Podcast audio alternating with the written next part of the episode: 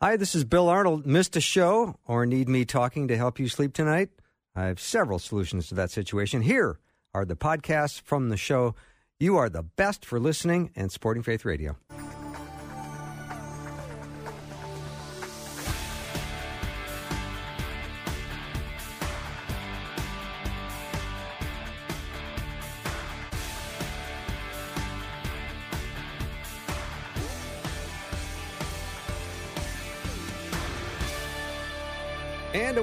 Welcome to Afternoons with Bill Arnold. I'm the Bill Arnold part of that short sentence. God's word is always sufficient because Jesus is sufficient for all of our needs. And Paul writes in his letter to the Philippians in chapter 1, verse 29, he says, We are not only given the wonderful advantages of being saved because of his grace through faith, but we have also been given the holy privilege to suffer for him. And since we have been promised that Christ's grace is sufficient, no matter the tribulations, dangers, or persecutions we face, we will be able to always stand it. I'm excited today to do a segment I don't seem to do very often because uh, it seems that ever since COVID hit or something, I don't know what my excuse is, but I have not done this with much regularity, but it is one of my favorites because it's called Friday with Friends, and it gives me a chance to not only talk to a friend, but it gives you a chance to meet some of my friends. And I'm awfully glad to have here in studio with me my friend Gordie Hampson, who I went to high school with, and uh, we, we we go way way back. I, we were in high school a long time ago. Gordie, welcome to the show.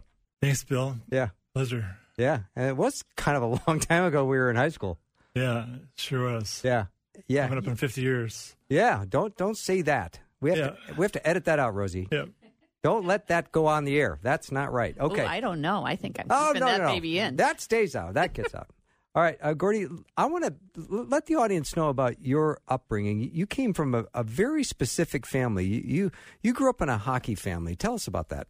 Uh, my d- dad, Ted, played hockey in the uh, 50s and 60s and, and, and 70s. Basically, my dad's uh, youth team beat the Goliath team from Montreal, and uh, so they won the Canadian National Junior Championship. And uh, out of that, many of the players uh, on his team tur- turned professional, as as my dad did. So my dad played 19 years Wow. professionally. So it was a quite a ride. We moved probably every three years, and I was always kind of the new new kid on the block. Yeah. Well, I had the pleasure of watching your dad play professional hockey for the Minnesota North Stars, and I thought that was a thrill. I thought that was as cool as it gets, Gordie. Yeah. So um, the team is like family. Yep.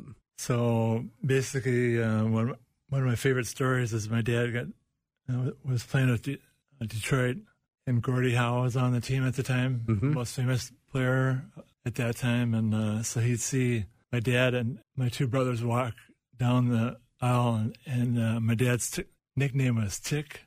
Mm-hmm. And so he'd say, "Here they, here they come, tic tac until Gordie Howe." So that's outstanding. So you moved around because in the National Hockey League and in professional sports, when a player gets traded, the family picks up and moves instantly, whether you like it or not, right? Correct. So you you continued to play uh, your hockey everywhere you went because you have uh, two brothers and everyone's playing hockey, aren't they? Yeah. So hockey becomes kind of an identity, doesn't it? Abs- absolutely. Yeah. Yep. Kind of who the Hampsons are. They're a hockey family. Right. Yeah. Yep. Yeah. And was it hard being the new kid on the block? It was. I mean, he, I really didn't cherish having to say goodbye to. On, on the next trade. So when my dad was traded from the Oakland uh, SEALs team to the Minnesota North Stars, We were glad to get you in Minnesota. We were glad to have you come to Minnesota, and it was Yeah. great that you came to the high school that I went to, uh, which was awesome. And you uh, were a standout player uh, at hi- our high school, and then went on to play at the University of Michigan. correct? Correct for four years, and you had a great career there. And then went and played professional with Calgary for a short stint. Correct. Yeah. Yeah. So you were you were living, breathing hockey. Yeah. I used to um, get postcards in the mail for my dad playing Madison Square Garden or Boston Garden or playing in the Montreal Forum. Or, Yep. That's how he communicated when he was traveling so much. Uh huh. That's interesting. So you'd get postcards from dad from famous ice arenas around the country. Yeah. Did you like getting those postcards, or were you wishing you could be talking to him more, or were those special? They were they were very special. Yeah, I bet. Are they ones you kept? Do you still have them? You know, I, I'm not sure. We're doing some cleanup at my dad's home. Okay. Uh, so maybe it'll be there, maybe it won't. Okay. All right. I had a, a nightmare one time while I was getting these postcards. th- This one particular year, it was my dad's plane that was going down about to crash. I started to ask the question: Does he go to heaven when he when the plane has a crash landing? Mm-hmm. In fact, I'm asking the question: Where do I go when I have a crash landing? Right. Um, so that in combination with my mo- mother falling apart, with my dad being rele- relegated to the fourth line on the Fighting Saints, God is doing some work in our in our home, and uh, Dad's on the fourth line of the fighting, fighting Saints. yeah, And some of the identity of the Hampson family is a little bit at risk here, isn't it? yeah. So, Gordie, what was God doing in the family at the time? Basically, I think he was stripping it all away. What we want to do is get to what God wants for us. Yeah, the identity. My mother shedding tears in the bucket that loads. Mhm. Um, yeah, able to figure out what what's she going to do next, and I've got you know a husband that's real unhappy, and so my mother during that time um, lost one of her good friends, and it really sent her out of sorts, and uh, so she spent 30 days in the uh, Sister Kenny Institute down at Abbott Northwestern, and uh, someone came to our home and took care of our us boys, inclu- including my dad in his travels and stuff. Mm-hmm. Was that like a mental health unit that your mom went to in, at Sister Kenny? Was it a little bit of a nervous breakdown sort of thing? Yeah, Okay. one of her best friends and her husband, Dean Prentice, and his wife. His wife's name is June. June Prentice gave my mom an ugly green Living Bible. So she could read that. There's a note recorded in the Bible that said, uh, "In Christian love, God loves you." Dean and June Prentice. Beautiful. And they were followers of Jesus, weren't they? Dean and June. They were. Yeah. Yeah. And your mom read it? My mom read it, and she went for several years and recruited some of her friends to come. Your mom gets the Bible from June and Dean, and now she's starting to recruit others. to Bible, Bible Study Fellowship. Nice. And she, one of the guys uh, that she recruited was um, our orthodontist, Dave Carver, and he's he gave it, his life to Christ. As a result of this, as a result of her reaching out? Yeah, Wow. I mean, getting him to go to BSF. yeah. So she's she's doing the work of an evangelist, isn't she? Your mom. yeah. And you've Um, got straight teeth. It's win-win. yeah, Yeah. yeah. yeah. So my mother had a huge impact on on my faith, and Beautiful. um, so basically, God is working hard uh, through the hockey community, through the faith community, and um, so my younger brother gave his life to Christ watching the Billy Graham outreach. As a result of our involvement at Colonial Church, my other brother and I gave our lives to Christ. That makes me very joyful, Gordie, to hear all this. Yeah, makes me very joyful that your names are written in the book of life. yeah, You have uh, have come to faith, and your brothers as well. And this is quite a transformation that's going on in the life of your family. yeah, Your mom being hospitalized for 30 days. A caretaker comes in and starts caring for the, the Hampson boys. And through the initiative of Dean and June Prentice, they're reaching out and with the love of Jesus to your mother, and she's receiving the message and then making a difference in the lives of her kids. So far, this story's taken a wonderful turn, Gordie. Well, I never like to look through people's things, but mother passed three years ago, and uh, she still had that, that Bible. Beautiful. At the top of the next page, it said, received March 1972. Receive the Bible or receive Jesus? Christ. Christ. Awesome. I love it. Yep. in her own handwriting. Yep. Isn't that powerful? Yeah. Yeah. Never have to wonder if your mom, you know, made a decision for Jesus or not. It's there in her own handwriting, in her Yeah. Bible. Yeah. So uh, we're sharing God's love and uh, trying to be helpful uh, with my mother being hos- hospitalized, and but coming out of that experience, Romans eight thirty eight comes through that In Romans eight twenty eight, for all things work together for good to those who love God and, and who are called according to His purpose. yeah Okay, yeah, that's eight twenty eight. okay Great verse, and you can see that happening in the life of your family, can't you? yeah Yeah. So I, when I was at uh, started going to Col- Colonial Church on Sunday nights. You, you were there, Bill. There's 400 high school kids there on a Sunday night, and uh, so for the first time in, in my life, I knew that God loved me, that Jesus loved me, and that I wasn't going into the pit. Mm-hmm. I did something wrong or, Yeah. or what have you. You were saved and set apart, Yeah, redeemed. yeah. So Mm-hmm. when um, a good friend Dave Twilliger, uh, who invited me to, to come with him to Pilgrim Fellowship or PF, Mm-hmm. I heard the message Colorado at Silver Cliff Ranch. It's called in Buena Vista, Colorado. Yeah. It's a powerful week, and I gave my life to the Lord with my mom on the phone. The question was to my, my mother, "How do you accept the Lord?" She said, "Since you have a counselor, find your counselor, ask him to say a prayer of faith Mm-hmm. with you." Nice. So, found my, my counselor. So you're at camp. You're at in Colorado. You single out your counselor. You find him. You prayer prayer of faith. and one of the leaders um, ended ended the service early. My counselor Jeff and I were in the, one of the bunkhouses, our bunkhouse, and in comes the, it seemed like an army of kids, and uh, so we're we're praying, and Jeff's going, "Hey, Northern Gordie, Satan's trying to get his way with you, Yeah. um, Trying to distract you. trying to distract me." So we'll just keep praying. Yeah. So I keep praying, and uh, pretty soon I hear, "Congratulations, Gordie! Welcome to the family of God." And just uh, obviously, as a counselor, Jeff shared with the rest of the, leadership out that were on the trip. That thrilling that thrilling That- moment. That's where, that's where it started. Yeah, that's awesome. Hey, I don't know if you've downloaded the Faith Radio app. Go to your app store and check it out. I have to say, it's a it's a beautiful app. I've got mine on my iPhone, and uh, when you download it, you just can't believe how pretty it is. And you open it up, and it's uh, very easy to navigate your way through it. And you can listen to Faith Radio live, or you can just uh, check out the podcast. It doesn't matter where you go. You can download if you've got that Faith Radio app. So give it a try. And if you don't like it, I- you know, it's easy just to delete it off your phone, but I'm pretty sure you'll keep it. We'll take a little break. We're talking to my friend Gordie Hampson, and it is Friday with Friends, and I love having Gordie here and hearing his powerful story. We'll take a short break and be right back.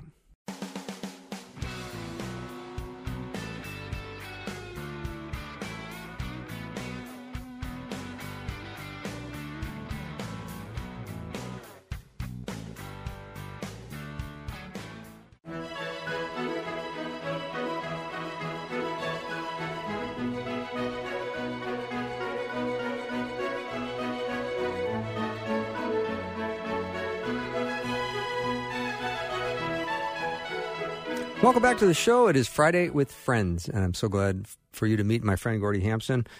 Incredible story. Growing up in a very uh, busy hockey family, uh, relocating, always the new the new kid on the block. His dad uh, being in professional hockey for uh, years and years and years, and Gordie being a standout player in high school and in college, and had a shorter stint in the pros himself. And Gordie, I think it might be uh, interesting now to find out the last 10 years in particular of your life. Uh, how many kids do you have? Three, Three, yeah. Yeah. So, um, you know, they're all grown now, right?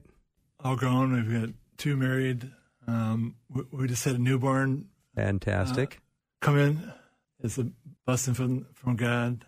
So he, he's the first child of uh, my older son Ryan. That's beautiful. Congratulations. Yeah. Two boys and a girl, Christopher and Yeah. Laura. Yeah. Awesome. So let's talk about what life has been like, let's say for the last 10 years. What, what happened 10 years ago? I was noticing uh, symptoms in my right right hand. I couldn't write anymore. I couldn't do buttons. I couldn't walk the same way. I wouldn't swing my arms. Uh, I was just getting stiff, um, pain in my my back, and I couldn't uh, get rid of it. So went to the doctor who, who referred us to a neurologist. So I, I um, got tested, and see you in two weeks. See you in two weeks. Yeah. Uh, There's a relaxing two weeks. Yeah. I had a major event with a, with a client. They were kind of the nudge that put me over that you got to get checked out and, and um, go get healthy. So they were aware of something. They knew I was being tested, but uh, they cared for me. Beautiful. Yeah. The client. Yeah. Yeah. I love it. Yeah. So basically, uh, came up on a terrible day. Uh, I had a phone call where I had a misunderstanding with uh, another real estate professional that I was doing business with, and um, my client who cared for me got my management team involved, which which I wasn't thrilled about. So I went, and our house is uh, close to a lake. I got a canoe and uh, just tried to relax. And basically, um, I packed up the canoe, couldn't relax, went into the house, and um, all of a sudden, my le- legs and head th- thrown horizontally to the ground. And it was the evil one saying to me, I would ever know that you would go out in the middle of the afternoon and and they'd find it at the bar, not not you. Mm-hmm. So I was uh, told my family about that, and then I had another experience. I was on the opposite side of town. Major temptation to to drink. Mm-hmm. No, no one knows me over there, and, and the Holy Spirit was on this shoulder, and the evil one was on this shoulder. And Mhm. I had a real faith, faith battle uh, on my hands. So you're feeling a little hopeless at Yeah. that point. Like, what, what's happening to my life? Yeah. So two weeks went by. I went to the doctor, to the neurologist. My wife Julie was there with me, and they said, "You have Parkinson's. You're familiar with Michael J. Fox." And I'm going, "Wow!" Wow, that's right. But you have to look at what God is doing behind the scenes because He was preparing me for two weeks. Trust me, Gordie. Don't listen to him, Gordie. Mm-hmm. For two weeks, he was preparing me to hear not a cancer diagnosis, but Parkinson's. And I didn't know really what, what it was about, but it wasn't a stage four cancer Right. you know, deal. So when I say God could take me back in, time, that's, you know, it kind of strikes a chord with me. Mm-hmm. So this is a condition that doesn't improve over, over time, does it, Gordie? Parkinson's. Does it- No. Does it stabilize for periods of time, or does it just Yeah. kind of get Yeah. worse? Yes. It does stabilize. It does stabilize. Oh, good. But, but it keeps getting worse. There's no- Okay. No, no cure for it. Okay. I'm curious because during the break you had mentioned about the difficulty that this brings, but you said to me I wouldn't want to go back, and that was shocking to me. Then we had to restart the segment, and I would love for you to share what you mean by that. Well, I felt so clearly that God wanted to do something with my life, and um, I had to seek therapy and treatment so that I could function normally. Mm-hmm. Because when you can't control what your arm's doing, or if your body's contorting, or, or Right. not, yeah. So, but we've had a ton of support. You know, people are praying for me every every day, and so I, I cherish that. Yeah, makes life meaningful, doesn't it? Yeah, Yeah. Yeah. To feel the love and support of family and friends, and yeah. I know you've got a, a message or something you you want to say to your to your friends to to thank your friends and your family, but also send them a message as well about the importance of being right with the Lord. Yeah. I'm fortunate to have grown up with friends that their moms were like my second mother. Nice. And so I had a chance to share that with a couple of moms. um, Uh huh. not, not all all the moms that I appreciate over Right. over the course of my lifetime, but yeah. So What about some of our friends that will hear this message? Let's be talking to them as well, because we love them, don't we? right. Yeah. And we want them to know Jesus. Yeah. Basically, you as my friends should know that I discovered my faith 52 years ago based on the invitation that came from several of you, my high school buddies. And um, I can tell you that God's word is never not true. It's truth that we live by, the truth that we have our being. You know, I was telling my wife uh, the other day that I mean, I, I'm not the organizer of our group. Others do that in their own way, but sure been amazing to think that I have known, born in the same hospital as, as one of my best friends. So for my, my whole lifetime. Mhm. So if you could kind of say, I sure appreciate having the opportunity to know most of you guys my entire life. And um, we're so, so lucky to have had the parents and uh, the blessings that we've been recipient of. Mm-hmm. So I think um, my message to my friends in terms of Where are you with the Lord? It's taken me 10 years to realize that out of hardship, like many people have it such a grander challenge than, than I do, but God is real. He's a living God. His word changes from one day to the next in terms of the meaning of the words in the Bible. You come across situations where you need people to pray for you, and that, that is the Holy Spirit. That, Mhm. that is the Lord Jesus. I, I think Gordie, what I think you tried to say is is the, the word of God is, is is alive and powerful and active and sharper than any two edged sword. And sometimes when we encounter God's word, it impacts us differently from day to day, doesn't it? Yep. Yeah, because His word never changes, of course. But sometimes sometimes when we're working through something, we realize that God's word is changing us in a new way. Yeah. Yeah. My faith has gotten me through this disease process and this learning process. And um, I was saying it, it's taken me 10 years to, to learn one thing is that it's not about me, it's about the Lord Jesus. He blessed us with a tremendous gift. Everything's going to fade away. The Bible gives clear visions of unclear things in, in the book of Re- Revelations and other books. It, it's hard to read, but God brings it all together. He does. And uh, He wants us to know Him and to, to know Him like me with my grand, granddaughter. Couldn't wait to see her, but I couldn't because I had COVID. Okay. God just, I love the Lord. He saved my mother. And I told my dad that my mother's wait, waiting for him Mm-hmm. when he gets to heaven. And um, so I'm looking forward to having that reunion with Amen. that family. Mm-hmm.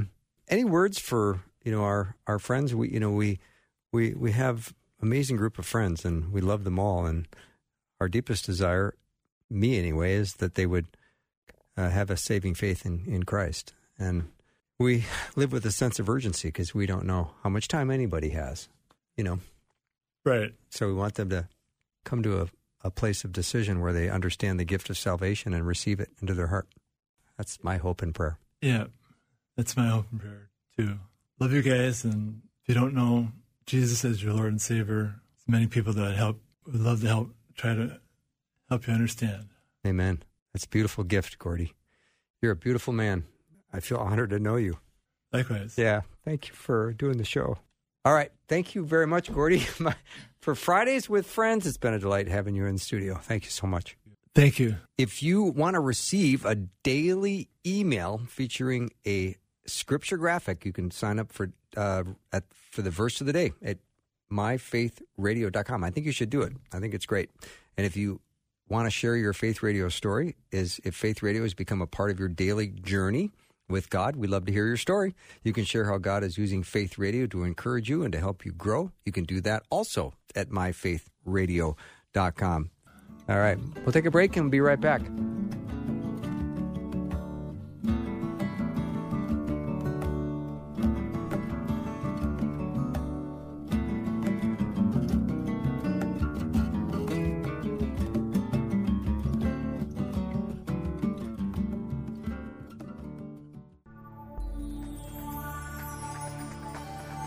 Hi, this is Bill. I thought this interview was so good, I wanted you to hear it again. So enjoy.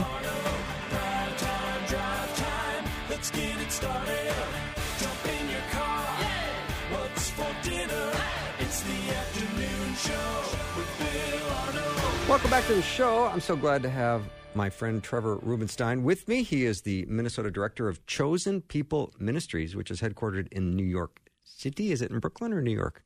It's actually in Manhattan. Oh, okay. Awesome. And uh, we, we do have a seminary in Brooklyn, and so we have a presence there, but uh, which is, I think, the largest populated Jewish area in the country is actually Brooklyn, New York. Really? Yeah, yeah, by far. Wow. All right.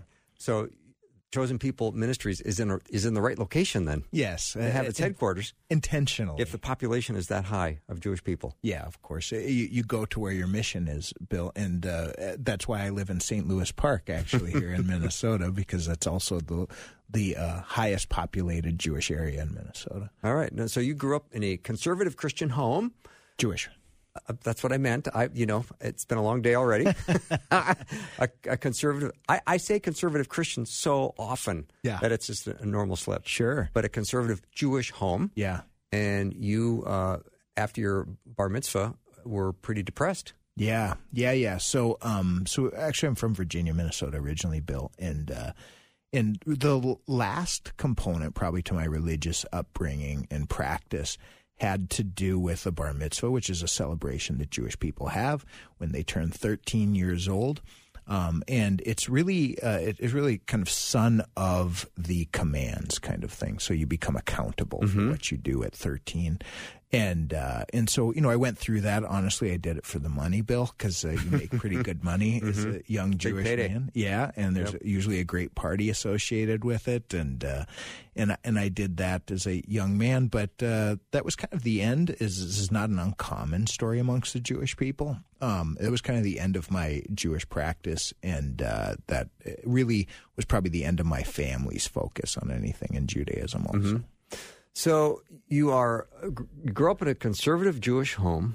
You hit your bar mitzvah at thirteen, and then you end up um going to community college right after getting kicked out of high school. Yeah. I wasn't the best student. Okay, all right, and then in school you you you brush elbows with a guy who invites you to something.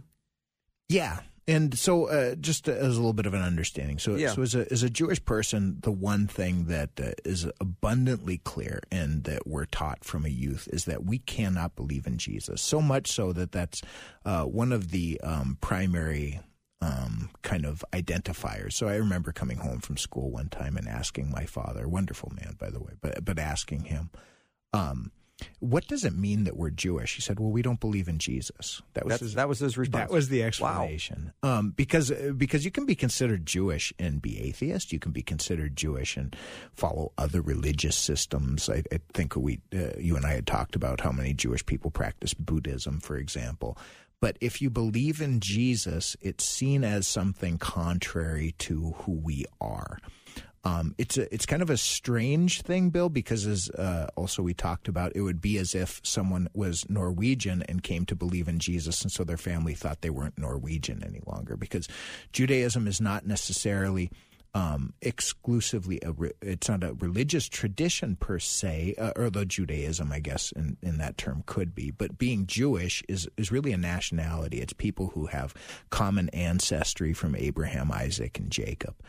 And uh, and so, of course, you can believe many things within it, but Jesus is seen as an anathema, partially because of a historic persecution and things that came from the Christian community when the Jewish people lived in in Europe. And so, so that I was very clear that this is one thing that was not okay. While I was uh, a depressed, really kind of, uh, as I like to say, Bill, um, unprescribed pharmaceutical test engineer as a youth, um, the uh, the, the Jesus was not in the picture, but uh, but a young man that I had uh, become friends with invited me actually to uh, to something, and I couldn't hear what he said, so I agreed to come. Strange, huh? yeah. you didn't quite hear it, but you thought, why, why not? yeah. He ended up inviting me. Seemed like a nice guy. What is it we're going to? I said, you said yes, and all of a sudden you're you're at this thing. Yeah. Okay. And uh, and so he invited me, and so we start walking through the school, and you know more people are joining us, and I'm kind of thinking, what is this? And then he asked me if I have a Bible, and I knew what this meant, right? And as a Jewish person, I knew this is something I was not allowed to participate in. I was an atheist actually at this point, but but still, that was okay. Jesus was not.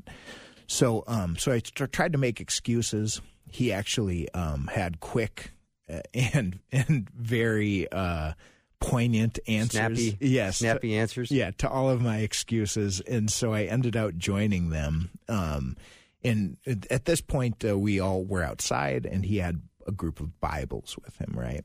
And he asked me if I had ever read the Bible, and I, I said yes, of course. I never read the Bible, by the way, he asked me that question, but I told him I did.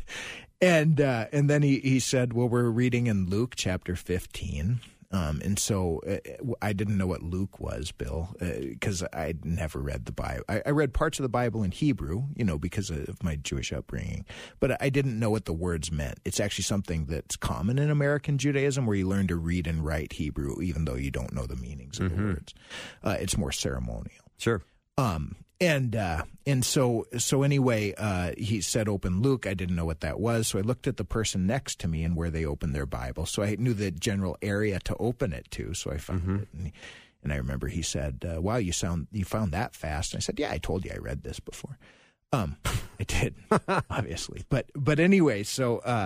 Uh, so we read this story, the parable of the prodigal son. It's a powerful story. Start in Luke chapter 15, starting in verse 11. And, and the story talks about a young man who takes his father's inheritance early and goes and he squanders it. And then when he squanders it, he realizes that he's impoverished in his state of being impoverished. He realized that the slaves in his father's home were treated better than he was. So he goes to his father's home to become a slave, and his father embraces him and tells him, "You're not a slave; you're my son." Um, and uh, and I can tell you, uh, these words meant nothing to me. In in my in my mind at that point in time, I was thinking that religion is is uh, is you have heard is the opium of the masses, right? And so uh, and so my thought was this is just something that people do to try to appease their uh, concerns uh, when they don't understand scientific revelation and. And but uh, but what I wasn't expecting, Bill, was I it was the first time I ever felt the presence of God. Um, so being a Jewish person who is uh, who's an atheist at this point, that was difficult to deal with because because three things really hit me right away. One, one was God is real. I had no theological training. Uh, second thing is everything I was doing in my life was separating me from Him, and the third thing was I can come to know Him through this person, Jesus. I, I felt conviction for all for you know the the massive sins I was living in my life at that point in time, eh, but yet an overwhelming love and invitation that God wanted me to be with Him. Um, I struggled with this, Bill. I I actually. Uh, I, I fought it. Um, you know, I would take different Bibles and different translations and read it, and uh, and the same thing was happening. And so, thinking that because initially I was thinking this is some, some kind of brainwashing, it's affecting my mind, but it, it kept happening when I was reading different translations, different sections of Scripture. So, so eventually I gave my life to Him, and, and really, Bill, He saved me because I, I was suicidal every day before that, and and He took that desire away. Um, so for me, Jesus was really the difference between life and death. Um, I- I don't know if you wanted me to mention this yet, but uh, but interestingly, the, the, I was the first Christian I knew because this group was actually a cult. Um, so so I never joined them. But, Wow. But uh, So a cult invited you, and they had you get a, a Bible. yeah, So you got me real curious. Now. yeah, yeah. Well, uh, there are cults that use the Bible, right? Um, and this cult is referred to as the, uh, and it's it's a well recognized cult at this point. They're called the Boston Church of Christ. Um, I think they've actually reformed, but they had fallen apart at one time. But what their their teachings were things like that they are the only church. You can only be saved if you're baptized into their organization. Um, they would have you leave your family and friends if they didn't come into the church with you. Uh, they would have you move into communal living unless you were married. Um, you know, I remember they demanded 10% of your income. And in my conversation with them, I was a student and I said, well, that's fine. 10% of nothing is what? But they didn't think that was funny. um, and, uh, but, but anyway, so, um, and, and they would teach that there was no sin in their church. Uh, that actually is what caused the fall um, because uh, eventually their leadership fell into open sin. And that was how you could tell that they were God's only real church here on earth, is because there was no sin in there. And, and you know, I, we, of course, we recognize we're all sinners saved by grace. And, uh, and Paul himself called himself the chief among sinners. So, so this was really problematic. But I, by the grace of God, I never joined them. Um, but, uh, but they were the ones that reached out to me first with the gospel. hmm Trevor Rubenstein is my guest, and he is a director of uh, Chosen People Ministries in the Minnesota area, and he is an evangelist to the Jewish uh, people. And I'm amazed, Trevor, that a cult invited you into their their uh, their service, their meeting, and you first started understanding the person of Jesus, and eventually got saved, but then were uh, wise enough to not be part of that cult. But then you went and continued to do some work with other cults. I would Yeah. love to hear more about that. Yeah. Well, um, I guess God's taken me in some interesting places. So, um, so I really had a heart for um, for lost people, just period, Bill. Right. So, uh, so uh, like I said earlier, Jesus to me is the difference between life and death. So it's really how I see Him. Um, so my, my heart and my desire is for people to know him because I know that he, he he saved my life physically, but he can save people's eternal souls. And uh, and and so in recognizing um, some of the problems with these organizations, uh, I really had a desire to reach out to them. I was really broken for them because I, often I saw them as people who who were seeking some form of spiritual truth for some reason and just were led astray. Kind of, prob- possibly similar to the uh, parable of the sower right, where Jesus talks about the sower, the sows seed, and then there's different things that happen to some of the seed, but some of them are plucked away by birds, and that's Satan taking away the truth of the gospel from them and leading them somewhere that they shouldn't be. And that's really how I saw a lot of cult members. And so, uh, so for yeah, many years I focused in that area and did quite a few outreaches to different uh, cultic groups. Hmm. So you are aware that people are spiritually hungry and that you you have a sense of urgency to help um, bring people to a saving knowledge of, of Jesus. Yeah. Um, so which I, I love that about you, Trevor. And so when you are falling into a cult, you're kind of feeling not only blindsided because you don't know what you're getting yourself into, but you're finding people that are coming alongside you and just being nice to you, and that's kind of nice. Yeah. Yeah, it, it, it's sad, Bill, but I think they do a better job of community than we do. Mm. Um, this is this is actually a massive component that I think is uh, is problematic and something the church needs to really consider addressing. It's a problem actually in reaching out to um, Jewish people also, Bill, because uh, often when a Jewish person comes to faith, we lose everything. Um, because uh, it's seen as uh, as we're traitors or could be. Some in my my situation was was decent. My family's wonderful and very kind, but uh, but often we see that where people are ostracized from their community, and so it's it's their family, it's their friends, uh, it's their it's sometimes their job. They can lose everything, um, and uh, and they they gain faith and eternal life, but uh, but often lose community because, like you like we were saying, Bill, sometimes the church does a poor job of recreating that. And, and early when you read in Acts, actually one of the first things that they do is establish community in the church. And uh, I think Americans kind of are fiercely independent, and uh, the American Christian community can be that way too. And so sometimes they'll find fulfillment in ways that God intended us to be fulfilled through one another in the body of Messiah, in the body of Christ. And, uh, um, but they find a, a, a greater sense of that sometimes in these cults. But uh, but people, it's kind of an interesting thing because this was similar in the drug and alcohol community. Is people find uh, they find some there's something attractive to heading into some, for, some something that's destructive together, right? Mhm. Uh, and I and I don't know what that is, but it was always more enjoyable to to be involved and participating in these things with other people than by yourself. And there, and it, it, for whatever reason, we desire to head towards destruction together. So Yeah. so there's unfortunately something that heads in that direction. All right, we're going to take a little break. Trevor Rubenstein is my guest, and we are going to return and talk a little bit more about cults. We'll be right back.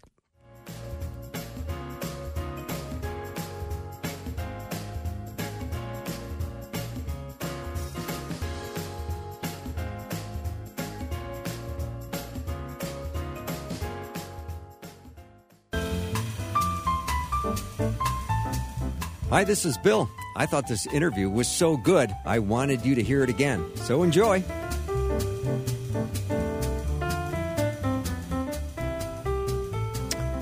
I'm back with Trevor Rubenstein. We're chatting today about his uh, coming to faith in Christ after growing up in a conservative Jewish household and then getting invited to a meeting that was uh, organized by a cult.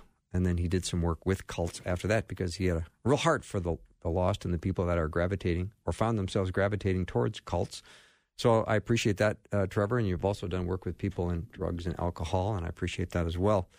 Um, so let's get back to uh, people that find themselves drifting into cults. What do you think is going on there? Yeah, well, uh, you know, there's a lot of different reasons. Uh, it seems like my experience actually has been most people are uh, are raised in them that end out joining. Uh, that's that's probably most Okay. common. Um, but uh, individuals that uh, end out joining them, it's, a similar story that you hear so often. It's like uh, there's a struggle, there's a problem going on, and these are the people that come to them. I remember.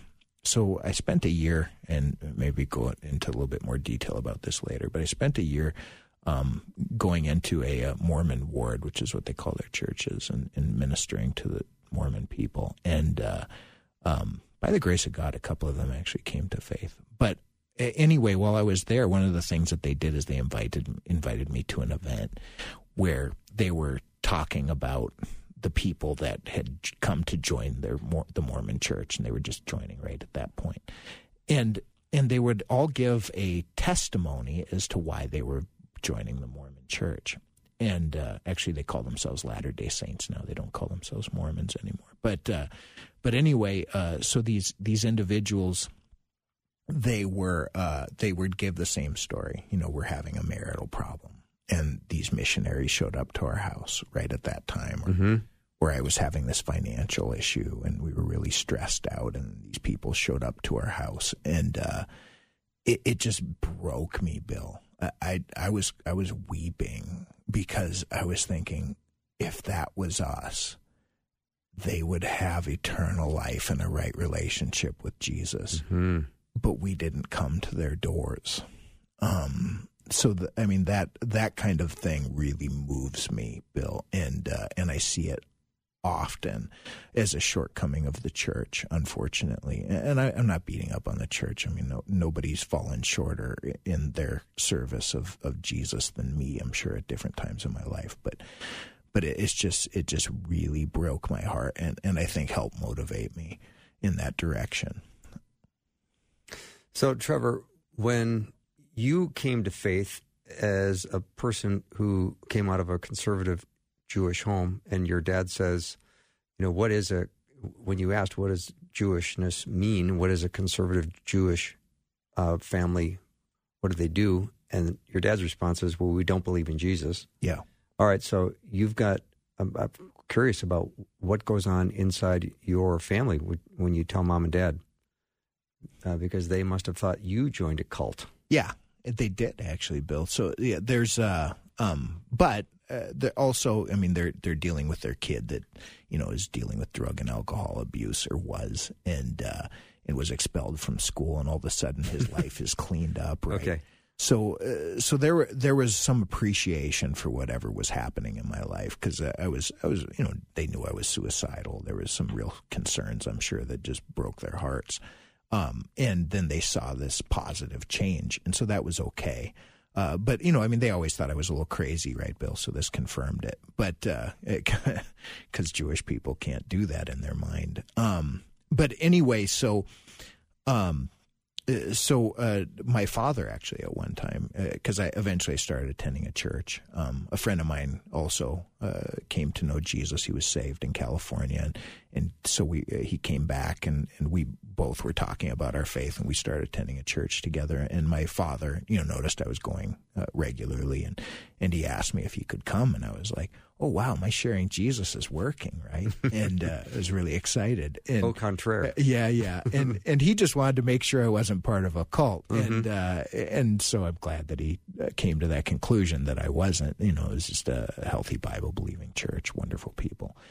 Um, but uh, but yeah, that was their concern because because cult, I, I think that uh, it's it's loosely defined, right? Um, actually, it's not even necessarily a, an, a negative term always in its description. It's it's more so def- defining uh, a kind of a religious belief system, but it can have a negative depiction to it. Um, I think that uh, in in kind of my experience, Bill, part part of the most concerning elements towards uh, towards religious systems that we would consider cults is probably that they are giving they're giving priority to an individual or to a group or an organization um, over anything else. So so let me explain this. So there's a in Scripture, when we read through Scripture, we'll see multiple forms of revelation. So sometimes God reveals something directly to somebody, right? That could be considered like direct revelation. Sometimes God reveals something to somebody, and then that person shares it with somebody else. So that's secondary revelation.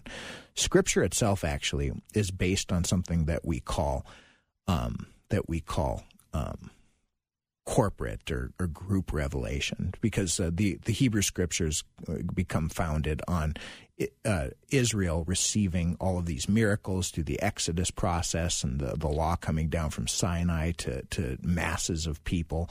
Uh, so corporate revelation really established scripture in the Hebrew scriptures and in the New Testament too, because uh, it's it's over 300 people that saw the resurrected Jesus, right? So so it's corporate revelation, group of people receiving something uh, together uh, that really establishes it. But when secondary revelation, meaning what one individual or group takes precedence over any other form of revelation, even over God's word, you start entering into kind of a dangerous cultic situation. So, for example, in the Latter Day Saints Church, you, you have this through their series of prophets and apostles and and uh, and their later doctrine. They they have a funny statement actually, or at least used to, on the front page of their website when it was still called Mormon.org, where it stated that whatever the current prophet says supersedes what any previous prophet said. So authority goes through an individual that tells you what God is saying, as opposed to God's word or as opposed to uh, as opposed to any other form of revelation. So it always offers some form of control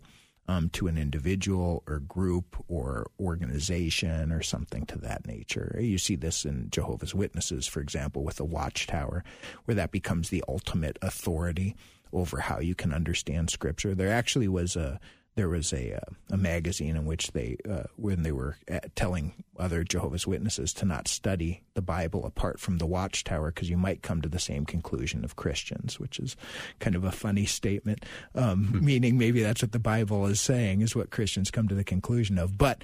But it always has to be filtered through this other organization because there's a level of control. Mm-hmm. What it ends out doing, I think, most destructive is Jesus died so that, as it states, in 1 Timothy chapter 2 verse 5 where it says for there is one God and one mediator between God and men the man Christ Jesus. Mm-hmm. And what they do is they try taking away your direct link to Jesus and saying you can't go directly to him or you can't go directly to God or you can't go directly to whatever spirit you have to go through us. Ooh. Um That way they maintain control. correct. Mm-hmm. And and it's uh, it's something that is fairly universal in a lot of Mm-hmm. these. So, Trevor, if your son or daughter or granddaughter or grandson starts exhibiting certain behaviors that represent someone's taking control of their mind a little bit, that might be an indicator that that person has drifted into a cult. Yeah, oh, without question. Mm-hmm. Yeah. And, and it doesn't actually even have to be a religious system, right? Bill? Right. Uh, there's uh, there's a lot of uh, I mean I guess education at times can Oh, can sure lead can. people into that type of direction. So, uh, uh, but yeah, it's, it's dangerous when when you're separated from the freedom to connect to the Lord, and uh, and and incredibly problematic. So I mean, I'm very thankful for our faith. Mm-hmm. So we only have about a minute left, uh, Trevor. So I, I've loved hearing this story. I've loved hearing your story of uh, coming to faith in Christ and making it your the rest of your life to share the joy that you have in your heart with other Jewish people, primarily. Yes, Amen. Yeah.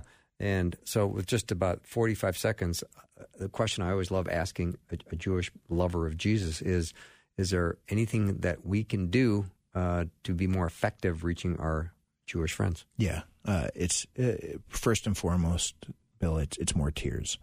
Um, you need to be brokenhearted. I have yet to see a person come to faith without uh, brokenhearted prayer, um, and uh, and it's incredibly effective because the Lord loves that person more than even we do.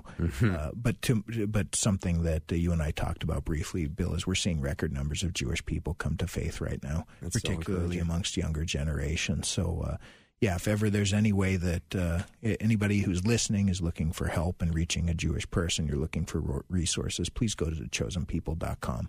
Trevor, thank you so much for being on the show. Thank you. All right. That wraps up our show for the day and for the week. Thank you for supporting Faith Radio. See you next week.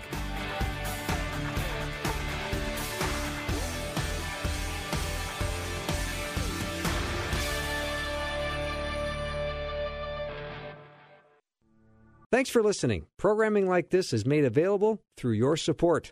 Information available at myfaithradio.com.